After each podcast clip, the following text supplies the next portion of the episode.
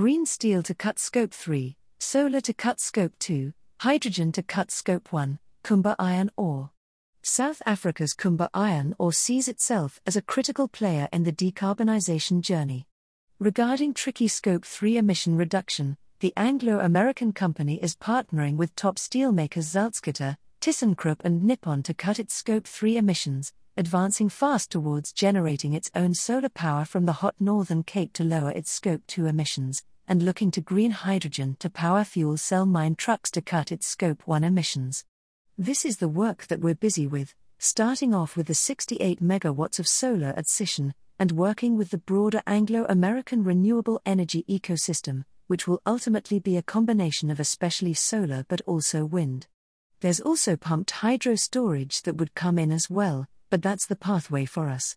We are essentially serious about this journey, and that's why when we went out and spoke about our targets, we said these are targets, and not ambitions, said Upbeat Kumba Iron Ore CEO Mpumi Zikalala following the JSE listed company's presentation of results, which saw the payout of 14.5 billion rand worth of 2022 dividends, with the company's empowerment partners receiving 4.7 billion rand for the year. Pumped hydro storage involves the use of mines as big energy batteries. We're absolutely excited by the green hydrogen haulage truck that we're piloting at Mogalakwena and clearly that technology will continue maturing and as part of our long-term capital replacement schedule, that's where we see ourselves converting our fleet into green hydrogen. It's part of the broader scope of work. We're looking at that coming in around 2026 but we'll continue expanding on that, said Zikalala. We're absolutely committed when it comes to the reduction of carbon emissions. What we're looking at internally from a Scope 1 and 2 perspective is a 30% reduction by 2030 insofar as greenhouse gas emissions are concerned and the carbon neutrality goals that come in by 2040. We've got a clear pathway that gets us there. Then, from a Scope 3 perspective, we don't just see ourselves as bystanders. It's not just about the high quality of ore that we produce, but we see ourselves as being critical players in the decarbonisation journey, said Zikalala. Kumba has formed a number of partnerships with steelmaking customers to supply them with premium products suitable for direct reduction iron, DRI, steelmaking because some are pivoting away from blast furnace production. For DRI production, you need a very high quality iron ore. Our best quality, we believe, is good enough for DRI steelmaking, so we formed partnerships with Salzgitter and ThyssenKrupp in Germany, and with Nippon Steel in Japan to investigate the optimal green steelmaking processes. Kumba Iron Ore executive head marketing and seaborne logistics Timo Smit said in response to Mining Weekly. We've also formed partnerships with some blast furnace steelmakers looking to improve the efficiency of blast furnaces, for example, a partnership with Hyundai Steel, looks at how our products can make a difference in their blast furnaces. I should caution that these are longer term developments, but certainly both for more efficient blast furnaces and for DRI steelmaking, the better the quality of the raw material, the lower the emissions. So Kumba is very well placed to play an important role in this green steel transition by virtue of the high quality of our product, said Smit the number of steel mills with emission reduction targets increased exponentially in 2021 to a quarter of global steel production. Europe leads with its top five mills targeting emission reductions of 58%.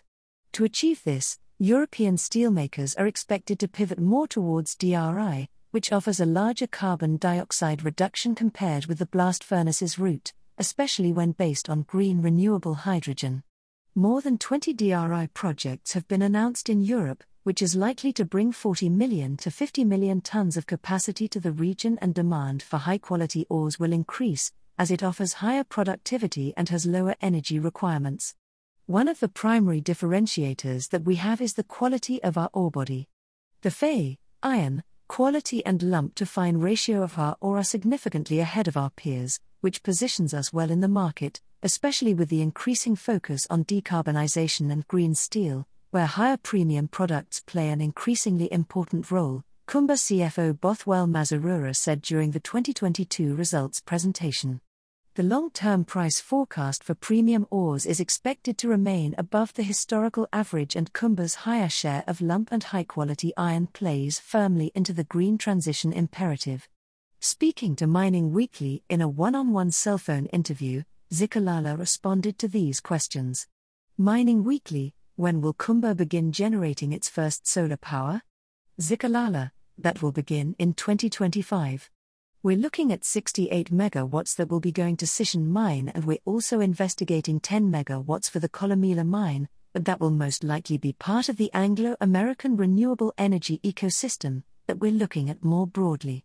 Will this renewable energy also be used to generate green hydrogen for on site mobility? Not initially, the initial sizing of the 68 megawatts for is looking at current requirements. When will Kumba's quality iron ore begin to help blast furnace steelmaking become less carbon intensive? That's happening right now. Even with the blast furnace technology, for every 1% improvement in Fe content, blast furnaces essentially realize a 2% to 3% reduction in their carbon emissions. Secondly, we're very big on lump. Lump assists with a further 10% reduction in emissions, and that's happening right now. When will Kumba's quality iron ore help with the making of green steel through the DRI process? Salzgitter is looking at their first module from a DRI coming on stream in 2025, and what we're doing with all the companies is working together around enabling their pathways to low emission, and there is fantastic work that is happening in this space. How will that help with Kumba's Scope 3 emission reduction? There's a direct link because as our customers work on their programs and reduce their emissions, that directly translates into us reducing our Scope 3 emissions. Our Scope 3 emissions are essentially their Scope 1 and 2 emissions, and that's why we're so excited about the pilots we are running with the various companies. Waste turned into premium product. To augment its quality position, Kumba is continuing to work on its 3.6 billion rand ultra high dense media separation UDMS project, which turns waste into premium product the UDMS will approximately double the volume of premium lump and further improve the quality of Kumba's product portfolio, and also play a decarbonization role for Kumba itself as well as its customers.